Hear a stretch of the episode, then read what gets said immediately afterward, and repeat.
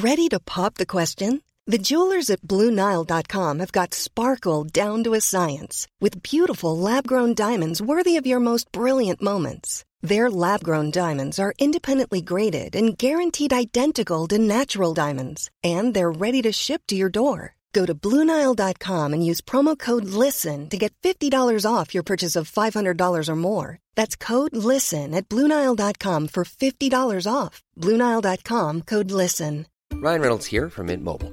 With the price of just about everything going up during inflation, we thought we'd bring our prices down. So to help us, we brought in a reverse auctioneer, which is apparently a thing.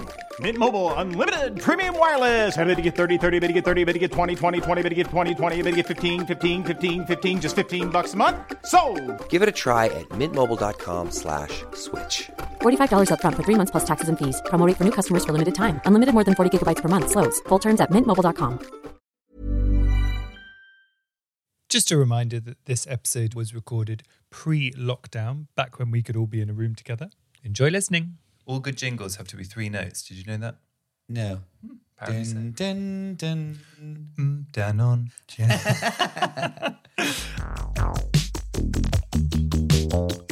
Alan, may I bring your attention to a brand new episode of Homo Sapiens. My name is Christopher Sweeney. I'm going to have to ask you to tell me yours. I'm Alan Cumming, Dub International celebrity and amateur bartender. That's what it says on your Instagram profile, doesn't it? Yes. I love that I know that. How's you? I'm pretty good. I went swimming. Oh, lovely. Found today very annoying in the swimming pool. Okay, go on. Because I don't normally go at this time, and there was people in the lane that just shouldn't have been in the lane. Do you know that thing? Slow or fast? Fast. I'm a fast swimmer. Oh, okay. And I'm a lane swimmer. And just when people were doing that thing where you're hitting you. When I would go past them, I would sort of try to avoid them because they were just annoying. And they were kind of like swimming, like they were like swimming for their lives from a shark as well. Do you know that way? Yes. I'm not very good at sharing any kind of things with people because people just get in your way and it's stressful. Yeah, I mean, I think that's the point. I go at the times when it's just actual serious swimmers rather than weird people who are, drowning, fleeing from death. Yeah. Do you have, am I dreaming or did you tell me you have headphones that work in water? You're dreaming. No, it's not you. But I do want to get, I've got to get my little things to go in my ears because my ears keep getting water in them and they get blocked. And it's when I am an actor. Yes. It's very important for me to hear because as Meryl Streep said, acting is about listening. Oh, I love that. And I'm not hearing very well right now because my ears are full of blocked water. What? Do you know what I did once? What? I once was the ambassador to Marrakesh with, what do you call her, that lovely lady, Angelica Houston. She was the ambassadrix. And I got a free holiday to Marrakesh, and when I nearly got bombed by Al-Qaeda, that's another story. Oh. But I had to go to this party in New York, and it's a lovely sort of Moroccan-themed thing, and I had to get up and stand up and talk about Marrakesh, and I'd never been. Wow. And I pretended, I didn't say I'd been. I talked about it in a sort of circuitous way about it. But I actually just pretended. Because so that I could go to Marrakesh. Yeah. But it was so funny. Angelica's nothing going, if not resourceful. Angelica's going, down, you come out of Mamounia and you go down the avenue. I'm like, oh yes, never been there. Seeing the wonderful tiled walls and sandy things. And then occasionally a snake charmer on a corner. I've been to Marrakesh, I love it. Quite a strong LGBTQ plus history, of course. Very much so, and lots of Morocco actually, Tangiers, Casablanca, all those places. Yeah, but it was a sort of a place you could go and be free sexually, and that you wouldn't have to. I think it was that they couldn't go home with a boy in London, but they could take someone from a bar to a hotel room in Tangier. So they all went to Tangier. It's like Christopher Isherwood, and Auden and all those people who. What I think's hilarious about them is you think that they were these boys who just were there in Berlin at the time of this great period of history, and they catalogued and chronicled it, and they were like these sort of zeitgeisty magnets for all this stuff. They went to get cock. Yeah. That's why they went to Berlin. They were all these Cambridge boys and from repressed families, and they went to Berlin because they knew they could have sex. Yeah, and they wouldn't be ashamed. And talking of Christopher Isherwood and Cabaret, which of course was the musical that was based on his writings, we come to our guest this week, who is a great cabaret artiste. Certainly is. The lovely Justin Vivian Bond. Justin Vivian Bond. Who that was a good link, wasn't it? It was a really good link. Thanks, everybody. It was a really good link. She kind of famously was the person who invented the MX symbol. So instead of Mr. or Mrs., like she was the first person who brought that to prominence. So and now it's on the, I think it's on the British, isn't that right? British passport. Did we talk about that? Where's my glasses? I don't know. But you are old pals now. Go way back, yes. I've known Justin for long time, like 20 years maybe. I mean, not well for 20 years. We don't know each other much better now, but I've known, I think we met when I was doing cabaret in 98, 99, probably around then, early 2000. Oh, really? But yes, and she's, it's been fascinating to watch her over the years, literally transition. Yes. But also transition from a kind of a sort of a downtown comedy cabaret act with Kiki and Herb into this really incredible solo artist who with an amazing voice and also just this an incredible raconteur who's very sort of prescient and just always seems to have such great messages about whatever the subject is she's talking about. And I'm so full of admiration for her skill as a performer. Really amazing. And she's just done opera, right? She did an opera in Vienna, yeah. With, who was that with? Tilda Swinton? No. Oh. That's so funny, though. No, I don't think Tilda wasn't in it. It was about Orlando. I think that's what you're thinking. It was right. I saw a picture of her with Tilda. It was an opera of Orlando. She and Tilda are great chums. I see. I don't know how they know each other, but they've been. But anyway, they are chums, very much so. And got it. But I think she's But I love that she's always doing interesting things. Is a visual artist as well. Does all sorts actually. I've been in a movie with her called After Louis.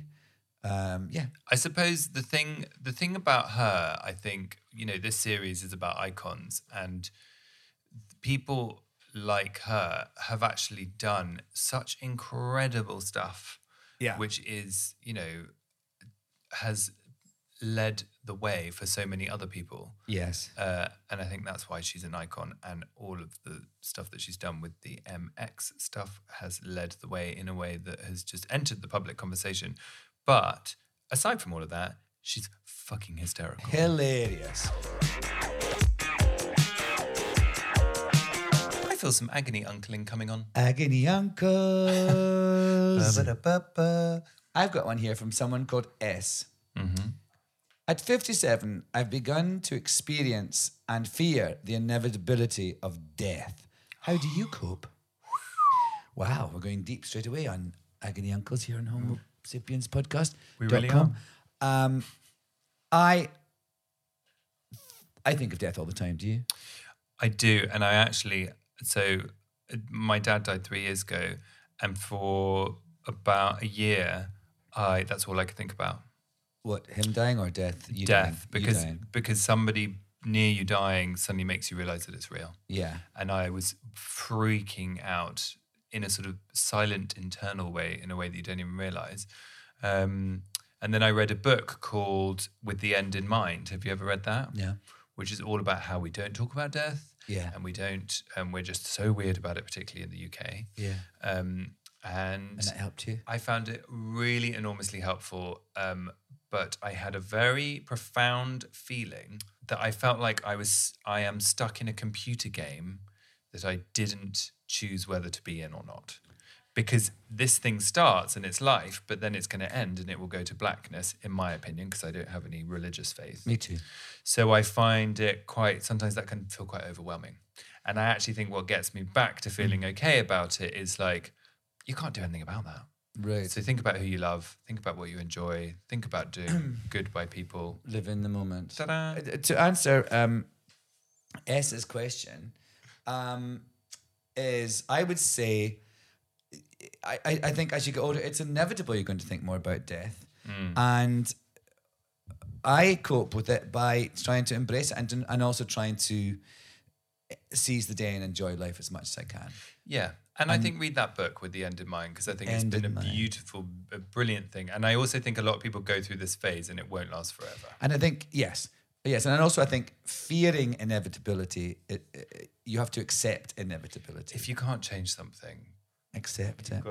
You've got to move on. Now, here's one I'm loving. W says, I remember doing Alan's wife's hair in 1989. That's not technically a question. Although there's agony in it. Anyway, moving on. Elle says, this is a woman. She says to me, how can I confidently come out to my mum as bi, even though she's asked me if I'm gay forever? I mean, what? You just got to tell her. You just got to tell her. How can I confidently come out to my mum as bi, even though she's asked me if I'm gay forever? I think this is what you do, Elle. You say, hey, mum, you know how you have annoyingly asked me forever if I'm gay? Well, you are half right. Yeah. I am bisexual. Yeah. Thank you. I'm going out to dinner now. Bye. I think that's the way to do it. Well, I like that. I'm into that. You're welcome. Jay says to us, how to muster the courage to perform in drag as a shy person. I mean, gosh. Well. I don't know. It's interesting as a performer. I sort of think... Yeah. It's hard for me. I've done that quite a lot. I mean, I don't have a... You're like, honey, book the old Vic and get on with it. Well, yeah. I think... Saturday night, 8:00, BBC One, love. Yeah. No, I think... gosh, I think that's really interesting. I mean, there's two things there, it seems to me. The drag and the actual performing thing. Well, isn't it? I think it's one... Although drag in a way is a performance in itself, but... I think one is admitting that you want to do that to yourself. It feels like there's that bit. For like, yourself, even. Or am I that person, A? Yeah, sounds like... B, I've got to take it out on the road.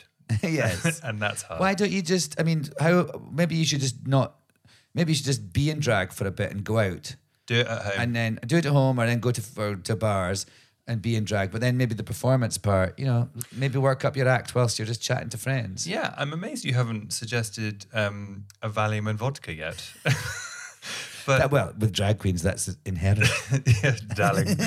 Although I think, so listen, I mean, I think, it's how to muster the courage to perform in drag. To perform in drag as a shy person. I mean, I think there's a misconception that people who perform are not shy. I think... Oh, hello. Yeah. I'm shy. You're very shy. I am. I think a lot of people are really shy who perform, and it's not about getting over that. You just got to go, with my shyness in mind, I still want to do it. And you just got to get on with it, right? Yeah, that's it. And also, I think shyness... you can be shy. I'm shy in certain situations. I'm also incredibly able to be... confident and do things that you might not think a shy person would do in others. I think shyness is something that you should compartmentalize. Yeah, and also I do think shyness is about... and to our listener who's written in, this isn't actually about you, this next bit, but it fascinated me. Someone said shyness is self-obsession, which I thought was... made my mind pop a bit. Because it is a bit like you're going into a room being shy. You're sort of slightly thinking about yourself the whole time. Yes. And actually, what I think you're good at, for example, is that like, even if you are shy, you're like, well, I'm going to get on with this. I'm going to put in the effort and the time because it's hard work actually going, hello, my name's ... and having to go around a room of people you don't know. And I think the way that does link to what this person's written in and said is that if you put yourself out there, it is astounding how much people support you. It always surprises you. Absolutely. And I think like when you that thing that you're talking about going into a room and going, hello, I have to do that quite a lot. And often I'm not feeling very confident. But what I do is I sort of think of myself as there's me and then there's Alan Cumming. Mm-hmm. And so I play a version of myself. I go, hello, I'm Alan. And how are you doing? And blah, blah, blah. Oh, thank you very much. Mm-hmm. And so I think actually if you want to be in drag, that in itself is a way of being another person that can make it much easier. So use the drag as your portal to confidence. Yeah, and actually that's something that Justin speaks about, that yes. Justin was talking about first doing Kiki and Herb, right? And how she was trying to get gigs and it wasn't really working out. And then she created this persona, which was this really toxic, rude person. And that enabled her, she suddenly got booked in loads of gigs. And it's about the safety of an alter ego, right? Yes. And I think it's about doing that, trying to work out what that is. And I think, you know, stick yourself out there and boy, oh boy, people will support you. And that's a nice segue to say, please enjoy the charms and delights of Justin Vivian Bond. Indeed. I always think, like, the difference between gay and queer is a huge one. Right. And that makes some things very clear to people. If you sort of say that queer is, it's an identity and a sensibility and it is political, mm-hmm. and that gay is something really it's only sort of defined by the outside. Right. Mm. And I wanted to be glamorous. I didn't want to be like a muscle queen or anything like that. And then I found out you could be, you know, sort of fabulous in a way that the people I was around here weren't. The mix thing, that was, because did you invent that? I think so. I mean, some people did some research and someone used that term in like a hippie family magazine in 1977, but I didn't know about that. I just was like, oh, I want something that's not Mr., Mrs. or Ms. And so I chose mix because I'm a mix. Mm-hmm. And I thought it was just so obvious. Why hadn't it become a common thing? And that was, you know, maybe in 2006 or something. Yeah, I remember that because that was around the time a long time ago. That was all happening. You did the Dendrophile record, and you did. No, I became mixed before the Dendrophile record. I was mixed Bond. I looked back because I couldn't remember, and I wanted to remember because people were asking me, well, you know, did you coin that? Mm. And you know, I don't want to take credit for anything that I don't deserve, but I definitely popularized it. Yeah. I definitely, you know, put the idea into people's heads. And I remember getting an email from some activists in the UK saying, oh, I think it was in Brighton, and they were trying to come up with terms, and they wondered how I felt if they used mix as one of the drop-down things. Mm. I was like, of course I'd be thrilled. Mm. And then it was on the drop-down things on the internet, you know, if you were going to the post office or... Yes. And it's become an official thing now in Britain. It's an official thing, so... That's great. Yeah, it's really cool. And I fought so hard with the standards department and the style section of the New York Times, because even when I published my book, it was all about being trans, and the headline was like, a boy's own story or something stupid like that, you know? And so, and they just wouldn't honor my pronouns, and I was just like constantly, well, actually, Elizabeth Koch, my girlfriend who was the publicist at Feminist Press, she fought a lot of those battles on my behalf because it's so personal that you're just like, oh my God, you don't want to always be at war with people that you're hoping will, you know, give you publicity or whatever. But you also feel a responsibility to your community and to yourself once you throw down the gauntlet like that to really stand by it. Yeah, so I mean, I'm sure you know when you're a spokesmodel for a whole community, you sometimes feel pressure to fight battles on their behalf that you might not fight so much for yourself, and sometimes there are even battles that you don't even care about as much, but you know they do, and you have a voice, so you go to bat because that's your responsibility, and it's a blessing to be in that position. To have a platform. So, so. Also, sometimes when you hear the arguments back that are just so flawed, you're like, well, now we have to fight this, because you're just telling me. Yeah, of course, you feel like they're baiting. Yeah. Yeah, they're just... I always think, are you doing that on purpose? Yeah. I always think that when people say things like, you know, I can't keep up, what do we call them now? You know, about many things, about, like, you know, disabled people or certain nationalities that want to be, but there's many things that, and then this idea that people are resistant to, I think if those people want to be thought of and called this, why would you want to say no? I'm going to call something else. So just out of curiosity, When was it that you decided that you just weren't interested in learning anything else for the rest of your life? Yeah. When did you give up learning? Yeah. Just, do you have a date? Because that's basically what they're saying. I don't want to learn anything else. I already know enough. And it's pathetic. It's ridiculous. And I'm an authority as well. Yeah. What do you call yourself? Like, as you, because I was thinking you've acted in so many things, and you're a singer, and you're a, what's on your passport? Transgenre artist. Love. It doesn't say that on the passport. I don't, does your passport say your profession? I think. Oh, maybe not. I like transgenre artist. It's accurate. Mm-hmm. I was just curious about you. You're from this side of the country, Pennsylvania, is it? Maryland. I can never understand that. What? Well, it's not called Maryland. Yeah. Oh, is it not? It's Maryland. It's Maryland. Maryland. Like Maryland. Maryland Monroe, yeah. Yeah. But yeah, it's Maryland for some reason.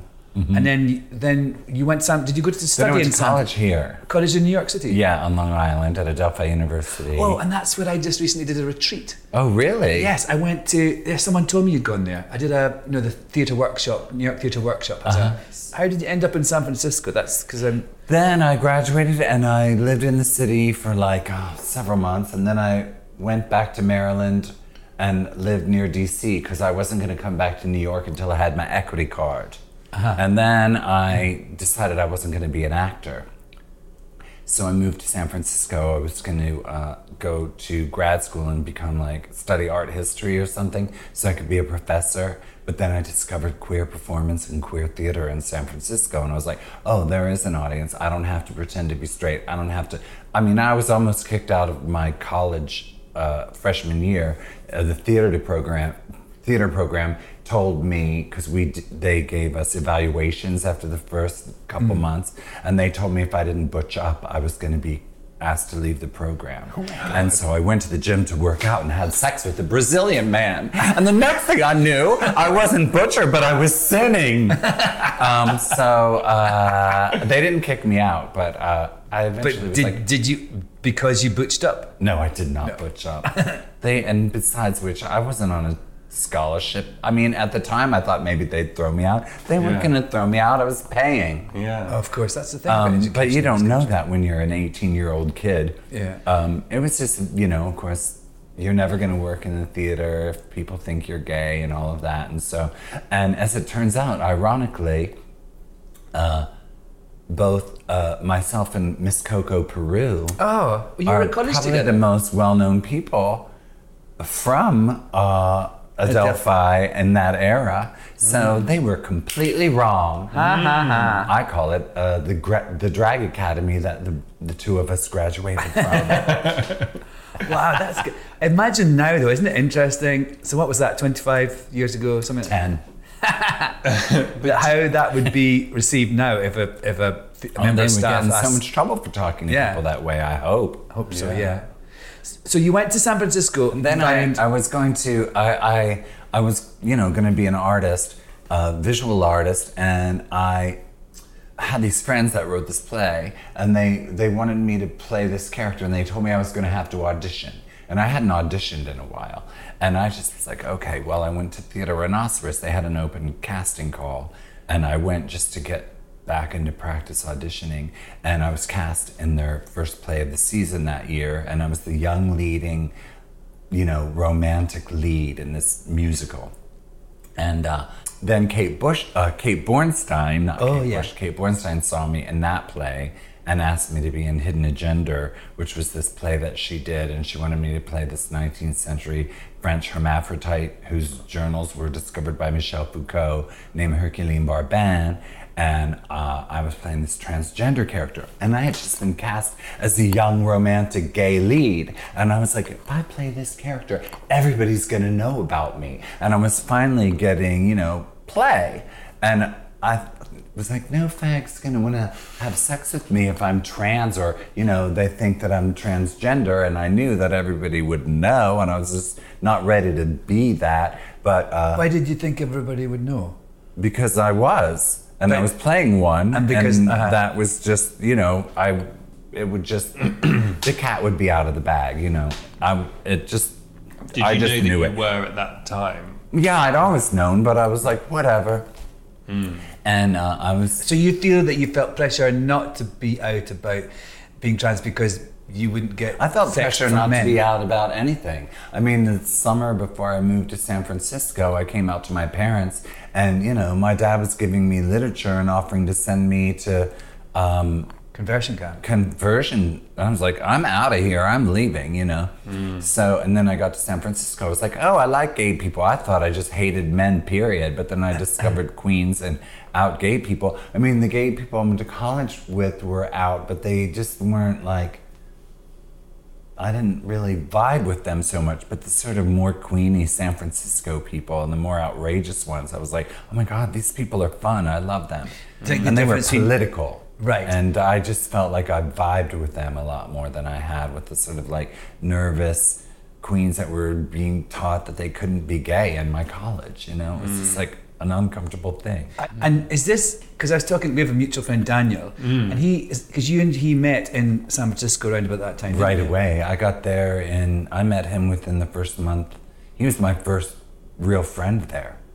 Because we were besties. Because were you roommates and everything? No, we didn't live together. We lived together here. Oh, it was here. But he, because you know that thing, you know someone really well and then you just chat one night and you think, what? And the thing that really struck me was that he moved from, because we were in LA a few weeks ago doing meetings, and he said, "Oh, you remember when you lived there?" I was like, "You lived in LA," and then he moved to San Francisco. He didn't know what he was going to do. He had no money, and he moved into this sort of a hotel that was like week to week hotel, and he said it was full of people who were dying of AIDS. Mm-hmm. That was the only place that they could stay. Mm-hmm. So it was at a time in San Francisco's history intense, yeah. Like just that was the epicenter of that disease, and people were just dying all around you. And he said he went to the. He went to the laundrette in the building, in the hotel, put his thing, and someone stole all his clothes. Oh and God. So he was like surrounded by all these dying people and one outfit and no money. Oh. And then I guess he met you. Yeah, I met him because he was roommates with this girl, Michelle, that he went to college with and that he grew up with, I guess, in Ohio. And we both worked at Flack's art supply store. And he came in one day and I was like, he was just, you know, that face of his, like all smiley and everything. And I was like, this guy is so much fun. And so none of us, Michelle, Daniel, nor I, had any money. But we always went to Cafe Fleur every day. And we only spoke about money in terms of how many cups of coffee do you have? I've got 3. Like if you had $3, you had 3 cups of coffee. And we'd go and we'd have 3 cups of coffee and then we'd leave. That's all we had. But we'd sit in that place for as long as we could and cruise and laugh. And we had the best time.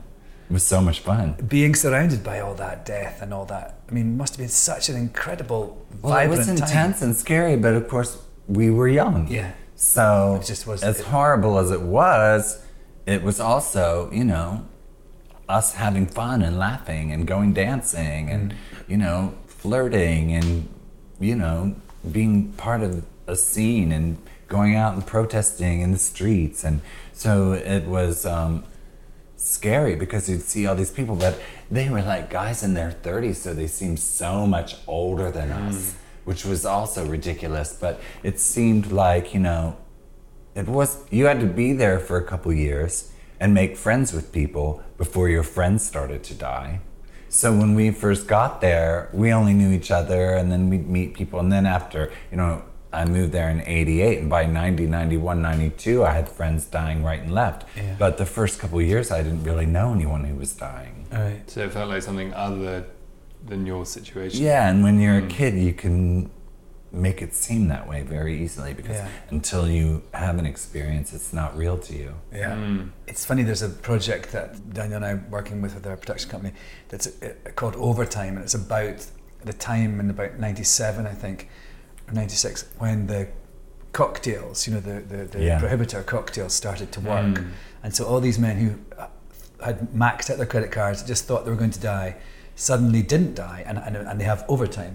And it's that, I think, is a fascinating time. Oh, it was really a mess. Yeah, because all these people there was so much weird shame and guilt and everything and joy But can you imagine? It's assuming you're going to die. All your friends have died in the same situation, and suddenly one day you're not. Mm. Yeah, and then your friends are all of a sudden not dying, and they're living, and they're like dealing with that. But then there's like the friends that just missed it. You know, I had friends that died. Two of my best girlfriends died in '95, and it kind of kicked in '96, '97, and it was just like.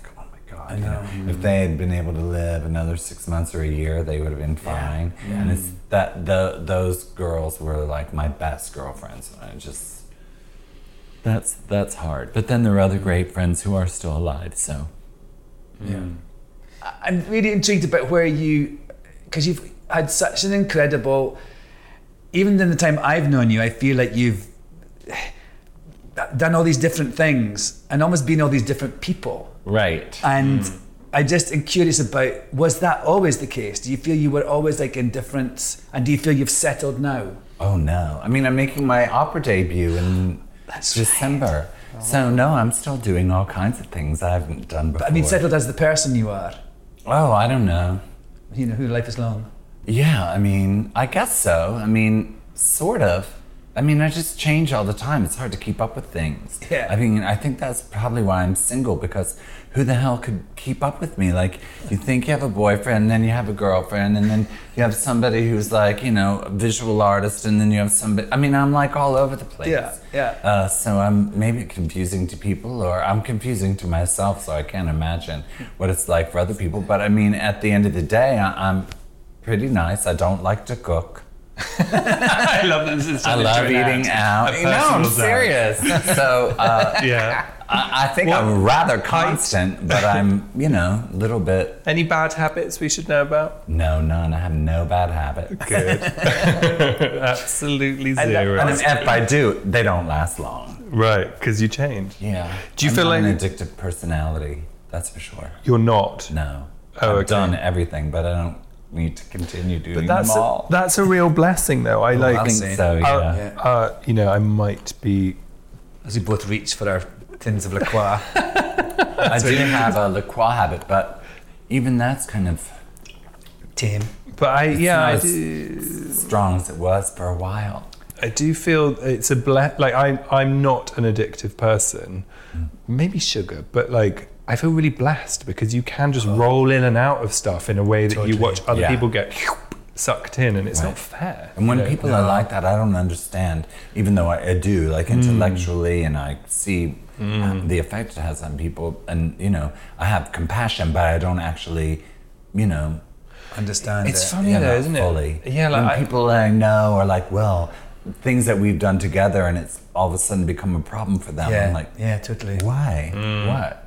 And what is the thing that tipped it? Or else, I don't think it's an interesting thing in America. I've thought this a lot, because I feel sometimes like, I sometimes do things too much. Mm. And I drink too much or whatever, too much, and sort of think let's have a little, pull it back a wee bit or whatever. But I've never felt like, I'm waking up and I'm going to have a drink first to get rid of it. Right.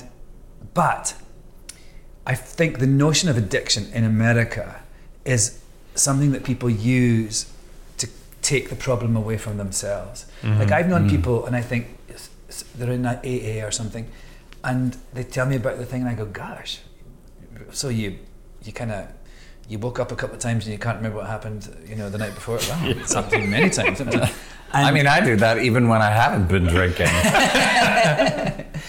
But then I think it's partly that if that happens, that scares them and they say, I'm an addict now and I can't do it, and everyone's got to help me because I'm an addict. It's like, and it puts so black and white around. Yeah, and it makes and so addiction is used as I think it's an overused thing, and I think in some cases, but I mean, as a thing in our culture in general, I think it saddens me, because I think the people who are truly addicts, and it's an illness, and it's an actual chemical sickness, that it pisses me off when the people are not really like that, don't have that addiction in that way, but don't want to monitor themselves. Mm. Why does that piss you off? Because I feel that that people who are really addicts are not getting enough limelight or enough out of that. It comes down to attention.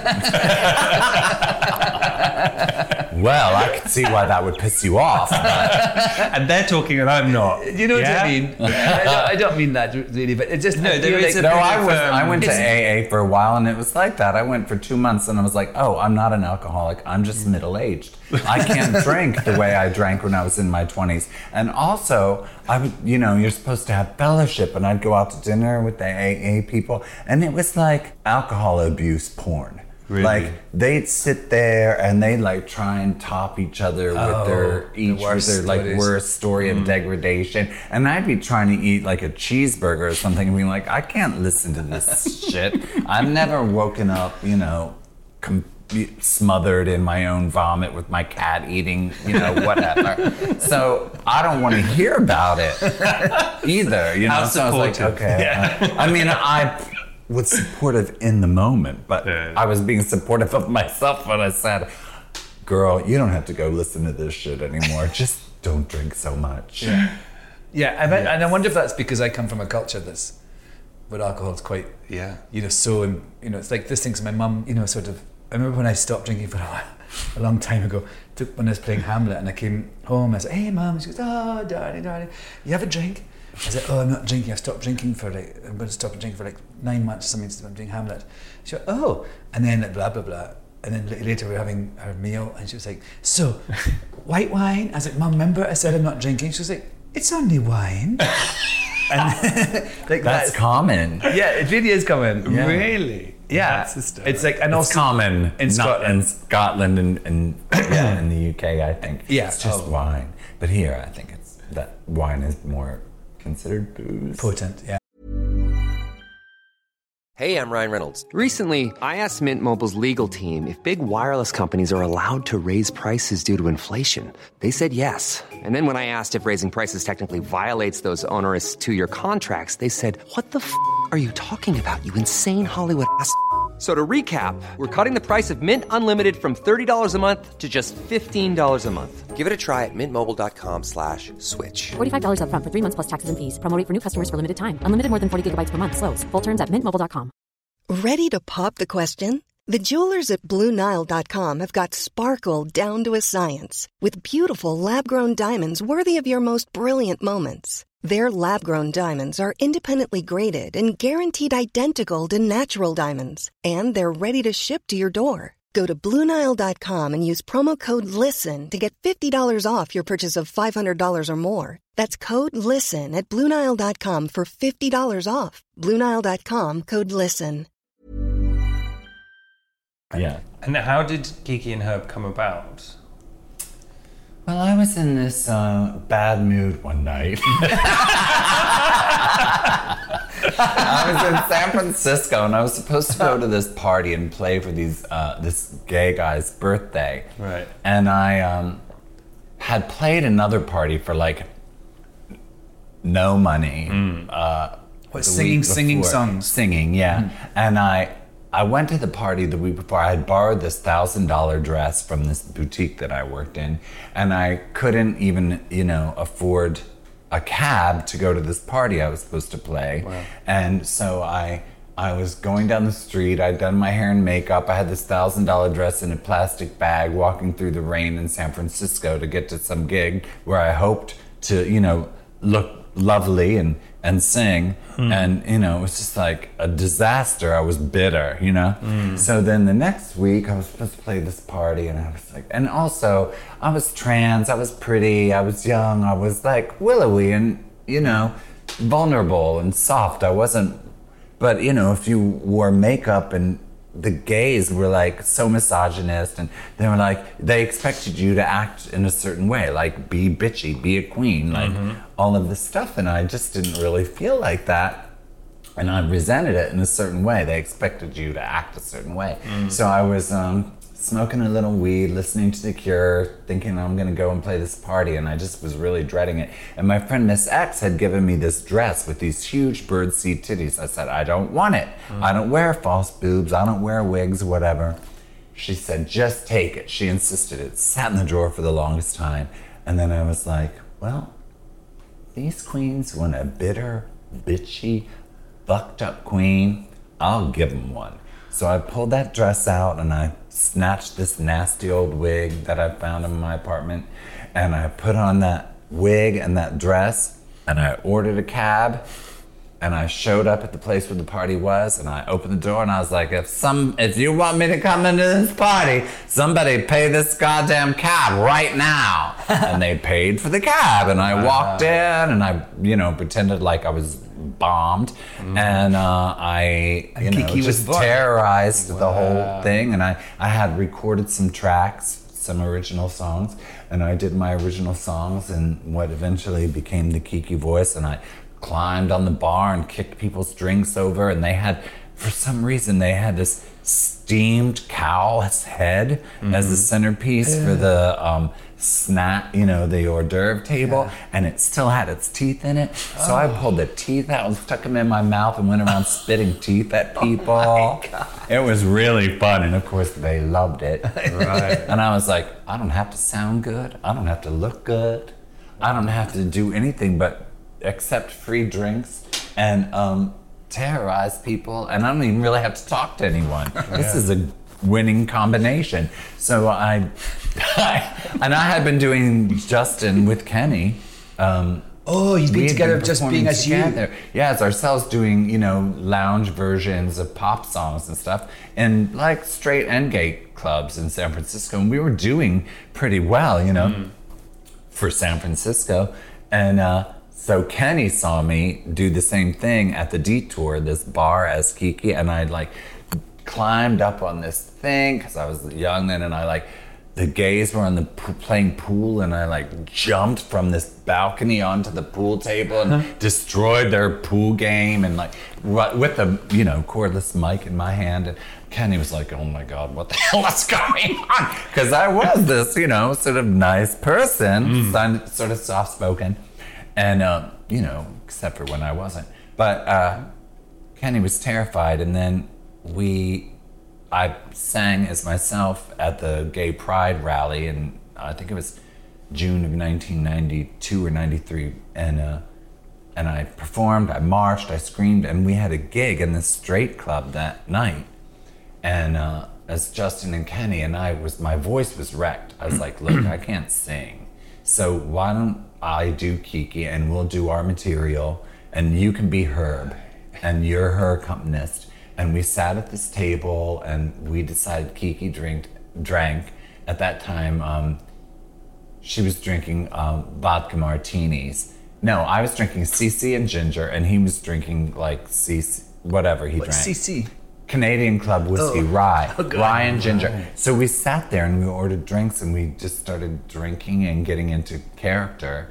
And there had been this bar where we did our first show. It was called Athens by Night. And in that place, there was this little old, wonderful Mexican piano player named Eddie. And he would sit and play the piano all night, and he had a picture of his cat on the piano, and whenever he would talk about his cat, he would cry because he drank straight tequila the whole time. So Kenny sort of based Herb on Eddie. And then we did our show, our regular material, as Kiki and Herb, and the people went crazy. We got a standing ovation. And I was like, well, let's just do this then, because I only had to have one dress. And then when I moved to New York, I only had to have that one dress and that wig for the first 4 years I was here. And I was, for the first year or 6 months, I was, staying on people's couches, and I didn't have a place to live until I moved in with Daniel. We got a place in Williamsburg. So I only had to have that one dress, which wasn't light because of those big birdseed titties. Oh, still the same birdseed. Still the same dress. That dress, I even had it replicated. I was like, I need a new dress, and I had the exact same dress made again. Why did you come to New York? Because I thought, well, is this what I want to do for the rest of my life in San Francisco? I mean, I wasn't unhappy, but I had, not given up my ambitions. If I was going to be a performer, I knew there wasn't much more we could do in San Francisco, and I knew there were things I wanted in my life, and so I moved here, and Kenny came with you? No, he came 6 months later. Another thing was, we always did mushrooms before every Kiki and Herb show. Did you really? We had a gig every Friday night, and we'd chew mushroom caps in the cab on the way to the gig, and we'd have a 10 o'clock set, an 11 o'clock set, and a 12:30 set, so we'd basically perform from 10 until 2 in the morning. And the mushrooms would kick in, and word got out, and people started shrooming or taking acid and coming to see our shows. So when we got to New York, I was here for 6 months. I got a gig in this cabaret space over on 10th Street that existed at that time called 88's. Oh yeah, I heard that. And we started playing there. We had Thursday nights for a month, and they were going really well. So they asked us to continue our thing. So we had been taking mushrooms, and we were like, look, if we're going to be here in New York, we have to up our game. So we're going to stop taking mushrooms. So the first show we did without mushrooms, right after that, we had a huge, huge fight. And Kenny went back to San Francisco. Was it to do with the non-mushrooms? No, I think it was just the pressure or whatever. It was the middle of winter, finding places to stay. But that was right after the show we did without mushrooms. Mm. And then... we had a big fight, and that was in maybe February, and then I went back in June. We made up, and then I was doing Thursday nights at Cowgirl Hall of Fame with Sherry Vine, Sherry and Kiki, and in the meantime, I got Joe McGinty from the Losers Lounge, and he was playing the Man. I was like, I'm never giving one of them a name again. So it was Kiki and the Man for a while with Joe, and we toured, and it was fun, but you know, it wasn't the same magic as it was with Kenny. And so Sherry and I were doing this show, Kiki and Sherry, in the back room at Cowgirl Hall of Fame. And she got something going with Hattie Hathaway on Thursdays at Mother. So they were like, well, if you want to keep doing Thursdays here. So I called Kenny, and he came back, and we started doing Kiki and Herb every Thursday at Cowgirl Hall of Fame. And that's when it took off. Mm. And after that, it was just like... Right. You know, that was probably 97 or 98, and then we moved to Flamingo East, then we moved to Fez, then we moved to Cherry Lane, then we moved to Carnegie Hall, then we moved to Broadway, then we moved to Carnegie Hall again, and that was that. Maybe that's when I saw it, Cherry Lane. That was one that Scott Elliott directed. Yes. Yes, I think I met you then. Yes, that's probably right. Yeah. That makes sense. Yeah. Yeah. And so then, and I'm intrigued because I don't know if I ever told you this, but I also used to be in a double act.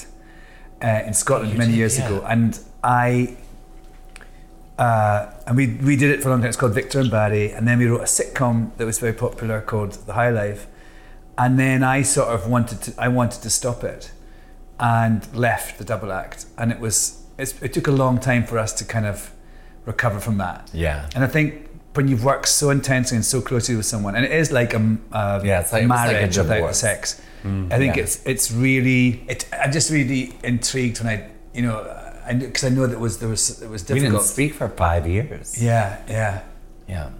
And so it was very rough, and it was sad. But I mean, you know, it was what had to happen. But yeah, it was very hard. Was it a?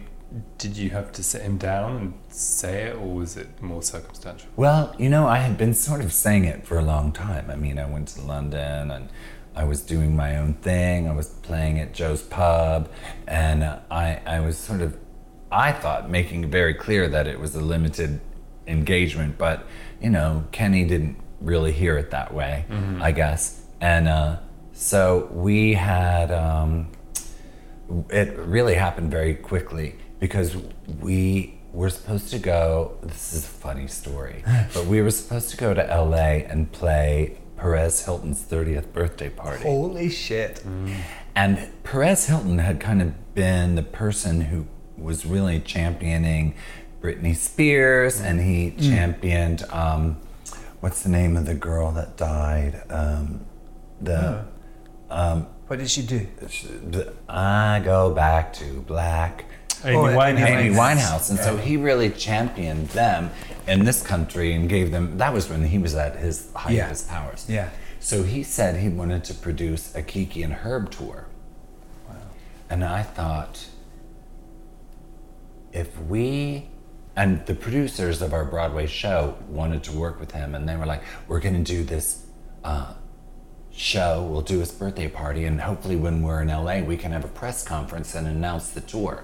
Now, this was all happening very quickly and there had been no contracts, but I said to my shrink that day, I was like, if I do this, then I'm never going to be able to not do this character again, because if we take it to another level and we start to be on TV or anything like that, then my goose is cooked. This is it. And so I had to like make a snap decision. So Kenny and I, and that was at like 3 o'clock in my therapist's office, and we were supposed to leave the next day for LA. I was meeting Kenny at 4:30 or 5 for rehearsal. We had rehearsal. And then after rehearsal, we're standing by Starbucks on Lafayette Street. And I was like, I can't do this anymore. This has to be this is it. And I just... What, you were going to do the Perez Hilton thing and then that was it? Or not do the Perez? That was it. You were not going to go to it? No, we were going to do the Perez Hilton thing and then that was going to be it. And that's what happened. And it really blindsided him. And we didn't really have a lot of gigs lined up, so it wasn't like... We had gigs like... This was March. I think we didn't really have anything until September. But Kenny was devastated. And what was it like doing it for the last time in front of all the people at Perez Hilton's birthday party, knowing they were... Was it liberating? Oh, no. I think that we both went home and were... I mean, I know. And at the end, I went back to the hotel and I just threw up everything I had in me. I just was so sick and he was too. We just... We're both destroyed. And that was also probably not, I mean, our big thing before that was Carnegie Hall. So we say our final gig was Carnegie Hall because that was our final public gig. But the actual last performance was Perez Hilton. And then, of course, we did our reunion 3 years ago. Right. So, yeah, no, we were both destroyed by it that night. Oh. It was horrible. And what was it that you wanted to pump the brakes on? Did you feel that it was... Well, you know, the impulse behind Kiki was this avatar, in a way, that was there to channel everybody's grief and rage during the AIDS years. And then, you know, I didn't anticipate that I was going to spend 15 years doing nothing but channeling rage and anger. Mm. And it was really eating away at me. And I was, you know, doing a lot of things that weren't healthy to compensate for it. Mm. And I realized afterward that, you know, if I find myself doing cocaine, it's because I'm someplace I don't want to be. Mm-hmm. So that's a kind of so, you know, after that, I just didn't do that anymore. Yeah. I just sort of wanted to be healthy. I wanted to be happy. I wanted to be creative, and before it was like none of it was really for me, and I didn't enjoy it, but other people did, but it was not healthy for me. So. And then it seems to me after that, when I think about you, it's just you started to do these shows that were these sort of autobiographical... I started writing my own songs to find my own voice. Now I don't really write that many songs or do my own material that much. But, you know, like when I recorded the Dendrophile record, I did like the sound of my voice because I was singing my own songs. Mm-hmm. And now I'm doing these jazz songs, which I like, but, you know, I don't sound like Ella Fitzgerald or, you know, Sarah Vaughan. I can sing jazz pretty well, but I don't sound like my jazz idols. Yeah. I sound like myself singing jazz. So it's great, but I guess that's it. It's not what I hear when I'm singing it, because I hear these amazing people. But when I wrote my own songs, I definitely liked the way it sounded, but I don't write that often. And then is that what also, that sort of freedom and confidence and sort of liberation as an artist, because it was around about that time that you transitioned as well, isn't it? Yeah, well, I met Nathan. Mm-hmm. We were doing Kiki and Herb at ACT right after, in the summer, right after the Tony Awards. That we didn't win a Tony Award, but we were nominated. Oh, and then we were... Who won again? Huh? Who was it that won? I can't remember. I remember seeing you on telly and just being like, what? And so then I met Nathan in San Francisco, and he was this like young, super cute queer kid. And I went to Queeruption, this queer, anarchist, anti-capitalist thing in the woods in Canada with him, and I sort of got back to my roots of who I was and what I liked about being queer. And I just felt free, you know, and we hadn't broken up Kiki and Herb at that point, but that was in July, and then the Carnegie Hall show was in December, and then the final show was in March. So yeah, I felt very, I had this younger lover who didn't have expectations and who didn't care if we had money or anything like that. So I felt liberated to just recreate my life. Mm-hmm. And I guess that on a certain level, I think that I just was able to live as Justin Bond. But once I stopped having that character, I really wanted to be who I was more fully. And I think part of it was that I'm, you know, I was waiting for my parents to die to be myself. And then I was like, you know what, I can't sit around waiting for something like that. Mm. It sounds like such a... macabre. Like, so chicken shit. Like, right. Why I didn't do that, you know? And I don't know. I can't really fully explain it because I'm one of these people that can be relatively happy. I don't need to be completely happy. Or at least I didn't at that time. And I was like, well, you know, I have a nice boyfriend. I have a nice place to live. I can wear whatever I want and go wherever I want to go. But I felt like I owed it to myself and my community and whatever to just be really honest and be who I was. And it just took a while because I'm not definitively anything, even now. So to make a definitive statement felt important, but I also knew it might not last forever because nothing ever does. Mm. So yeah, but I was in a place where I felt safe to do that, and so I did. I just took the plunge. I'd always said, even back in the Hidden Agenda days, that I was a non-op transsexual. Like, I didn't have surgery, but I was still trans. Mm. But then it was around that time that non-binary and all of the language around what I actually feel like I am kind of coalesced. Yeah. Mm. You know, when I was young, you either had to be a man or a woman. Yeah. And I was like, I feel like if I become a woman, that's going to be just as big of a lie. Right. Mm. If I haven't changed my passport because I don't want it to say female. I wish it didn't say male, but I'm not going to like go to a whole bunch of effort to make a different lie. Mm. Right. I wanted to ask you about Gay Shame. Do you remember, as in the club night? Yes, the Ducky. Not, yes. Because did you set that up? No. Okay. They did that. They still do it every year. Yes. So, but I performed at Ducky for the first time probably in the 90s or something, because we went over to do It's Queer Up North as Kiki and Herb probably in 98 or something in Manchester. Mm. And then, I'm not sure, but I believe either that time or the next, we went down and did a show in Madame Jojo's. Right, yeah. And we also played Ducky. Yes. And so then, you know, I just became a regular in the Ducky thing. Yes, and then when I think Gay Shame, was it the one that was when we were all doing Morrissey songs or whatever, in some great big venue. And I wasn't Kiki there, I was myself. But Gay Shame was, first time I went, I was probably 21. Uh-huh. And so I came out when I was 19. And then just what you were saying earlier about the kids at your college, for example, like I then went to like some pridey stuff or gay stuff and I was like, I'm not understanding this. Like I don't like anyone, not I don't like anyone, but I don't feel myself reflected. Mm-hmm. And therefore I feel like, I'm now like, oh, fuck, I'm a shit gay man, bugger. And then I heard about...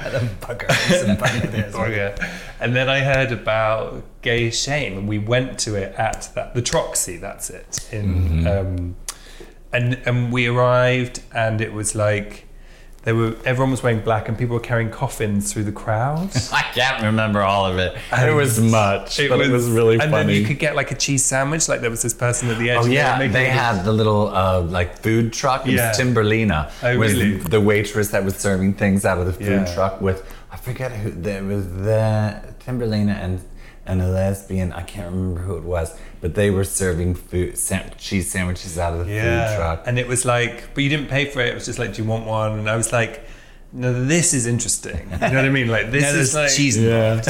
And they had performances all over. There's nipples. Throughout. Yeah, but it felt like everyone was just... kind of what Pride is meant to be, celebrating difference, but it's like this was actually celebrating difference. Like everyone was different and who knew what anyone was and no one asked, you know? And you could just roll around and there was a lot of Morrissey and all the music they played at Ducky was incredible. Is Ducky still going? Yeah. Is it every week? Every Saturday night. And they have the Reader's Wives and then they have the something daughter. They will have a late night DJ and Tracy Thorn DJs there sometimes. Mm-hmm. They have a great roster. She wrote a great book recently. Really? Oh, I haven't read it, but yeah, I know. No, that'd be really amazing. I want to read it. I just want to ask, what's next though? That's what I was going to ask. Because you know, you said everything changes so much for you. You know, I'm going to be doing this opera in Vienna. It's at the Vienna Staatsoper. It's a new opera that the composer Olga Neuwirth, she's the first woman in the 150 years of the Vienna Staatsoper to be commissioned to write an opera. Mm. So it's a world premiere on December 8th, and it's based on Virginia Woolf's novel Orlando. Wow. And Fiona Shaw's the narrator. Hilarious. And it's written, the novel ended on the day she finished writing it in 1928, but the opera has been written into the present. Oh, wow. And in the present, I'm Orlando's child. Oh, wow. So, Orlando's... That's so funny though, because you're chums with Tilda, and she played Orlando in the movie. How amazing. Yeah. So, I'm going to Vienna to be Orlando's child, and that runs until the 20th of December, and then taking the cats. And we're going on a European adventure. Oh, nice. Pinky and Leather and I. Oh, you should come and stay with us in London. I don't know if I can because they'll have the cats. And you can't bring the cats into the UK. And Lord knows now they've got that new thing. They aren't even... Did you see in the paper? They're going to... If they do the hard Brexit October 31st, people no longer have freedom to travel. So if you... Well, if you if you're British... If you're British, you can travel, but if you're a European person and you don't have a British citizenship or passport, you're in legal limbo. You have to be out. Anyway, but the opera, darling. You're up there. And then you'll be in Europe, and I'm sure I'll be coming back. I'll just bring the cats home, drop them off at the House of Whimsy, and then come over to London in January or February to see you on Le Stage. Wonderful. Which would be fabulous, because I had the best time in London when I was there a few weeks ago. Oh, what are you doing? Well, I went over to see Barbara Streisand in Hyde Park. And it was amazing, and I performed with David Hoyle. At the Bethnal Green Working Men's Club. And I just had the best week there. It was so much fun. Did you feel that it was exciting again? I feel like London is exciting again. Well, if you're running around with me, it would be. I had a very exciting time. Yeah, so it was fun. I actually really, and I haven't been there as much because the last 5 summers I was curating performance at the Spiegel tent, so I didn't really travel. And I'm so lucky because I have this ongoing residency at Joe's Pub, which, you know, I can make a living doing. So I've been kind of lazy. I haven't been traveling as much, but I had such a good time that I really want to start doing it more. Yeah. I'm ready. I settled into my house. I had all these things happen. My dad died. I broke up with somebody. I bought a house. I had to get this, you know, 3-story house. I mean, I live in a Stairmaster too. Yeah. And just like getting all that together. So all these things. And now I feel like that house is kind of under control. I'm not as depressed about things in my life. And I'm, you know, to join. A new dawn. Yeah, a new day is dawning. So if they don't, you know, round us up and shoot us, yeah, it's true. You know, things could be nice. Well, on that note, yeah, there we go. Thanks, babe. Thank you so much. Thank you. Here's a funny fact for you all. The rest of this episode was recorded before lockdown, but because we lost the outro, we're recording this outro now, today. That's how live. Efficient we are here at Homo Sapiens. We've lost a piece of tape. It's not even tape, it's sort of digital stuff. We lost an email, basically. Honestly, it's like watching Torval and Dean go cross-eyed sometimes, the organisation of this place. And But what's lovely, Alan, is I get to see you. We get to have a little modern-day catch-up. There we are. You're in Bryce Norton. I am in the Catskills. We're looking at each other on our Zooms. We've got our little machines in front of us, our microphones. And we're talking in during Pride Month about these issues that Viv brought up. Looking back at simpler times. We I know. We did the intro in about February or something. And we did the interview with Viv sometime last autumn, wasn't it? Yeah. Remember. I mean, it's so hilarious to think how different the world was then in both those times. I know. And it's really funny because there's this thing apparently with Desert Island Discs that they record them very far in advance because it sort of doesn't matter. And now you think you have to record everything straight away. Otherwise, the entire world will have turned on its axis, you know? Wasn't that a lovely chat with Viv? Such fun. It's always such fun with her. And also, you know, since the lockdown, she's just been amazing with her anti-glam live shows that she does from her house. You know, her house is called the House of Whimsy. I saw that. Love that. I've seen those on her Instagram. I had forgotten that she DJ'd not Paris Hilton, Perez Hilton's birthday. Oh, that's right. I forget. That was hilarious. She's done some crazy things in her times. Yeah, and as you can probably hear my washing machine revving up. Is in that the what that is? Here. I thought it was something coming over from Bryce Norton. Well, guess what? A helicopter went over this house yesterday. Really? I mean, we're in the middle of nowhere, and a helicopter. I don't know where it was going or who it was. It wasn't yours. It's not mine. I thought it was so amazing to hear all that stuff about the moment she knew she didn't want to do Kiki and Herb anymore. And I think that's I always think about Viv. Actually, we spoke on an email the other day. I always think of her as this really instinctive person. She's a bit witchy. I mean, she's a witch. She calls herself a witch. I always think of her as this very connected to the earth, solid sort of.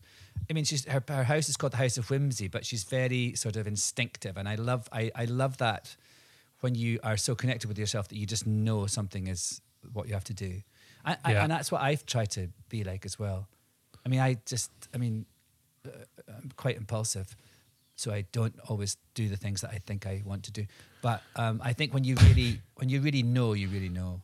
And it's really good to hear other people having made big career decisions based on that. Trusting your instincts. Here's to mixed Justin Vivian Bond. Absolutely. The next lovely person we'll be talking to on this podcast, aside from each other, will be, drumroll please. The next person, Alan, will be Sadiq Khan. Whoa, the mayor of London town, ladies and gentlemen. Great chat with Sadiq. And we actually speak a lot about...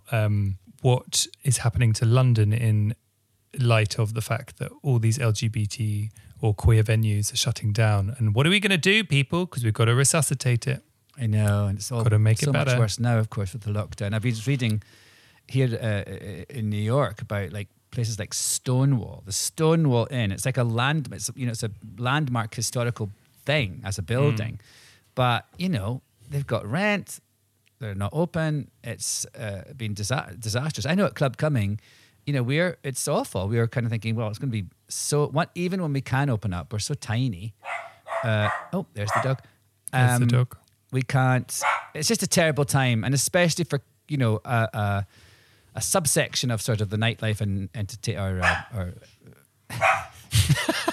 Anyway, it's terrible, and it's even when bars are allowed to open. I mean, we're doing takeaway drinks right now. And I think eventually in a month or something, we can do have a certain percentage of people in the bar, which is going to just be crazy. You want to go to a bar for community. You don't want to be standing. Yes. And, you know, nobody's going to do it. They're all going to flock together at one end of the bar. So the rest of the bar will be empty. It'll be crazy. And we have performances. Anyway, all these places are going to be in such peril. And it's going to take a long time. And many of them are going to close. And it's already a subsection of the hospitality and entertainment industry that is really, really on the rocks, and that is the LGBT old gay bar of yesteryear. Because they represent, you know, it's not, for some people it's the only place they can find people like them, aside from online. Yes, yes. So anyway, everybody, it's been so lovely to talk to you. It was so nice to remember that lovely interview we did with Justin Vivian Bond. And we'll be back next week to discuss your views on the interview. So don't forget to write to us. Where do they write, Christopher? They write at hello@homosapienspodcast.com or alancumming.com/shop. You can't write to my shop. Just you watch me. You can buy things, though, including the Homo Sapiens t-shirt and sweatshirt. There we are.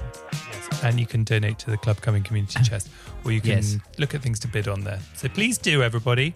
And also, make sure you review us on Apple Podcasts. Because if you do a review and we like it, you can get a t-shirt for free. Free. I posted some out this week, by the way. Oh, that's good. There was one I forgot, so I can't remember who it was, but yours and maybe next week, Uta will have sent us her knitted tea cozies and my bum bag. Because nothing's come from Hannah Gadsby still. What a lovely treat to see you, Alan. Thank you. Too. And thanks, everybody, for listening. Yes. See you next time. Lots of love. Bye. Bye.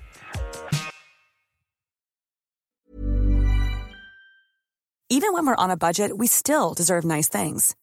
Quince is a place to scoop up stunning high-end goods for 50 to 80% less than similar brands.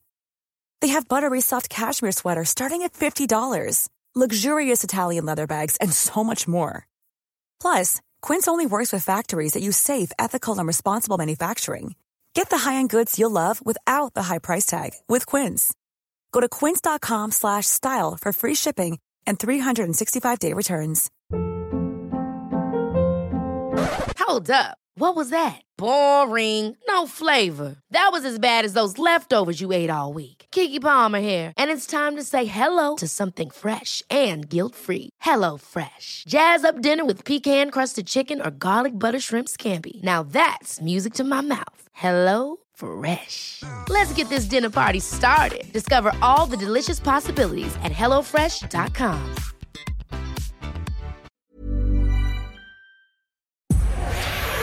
Powered by Spirit Studios.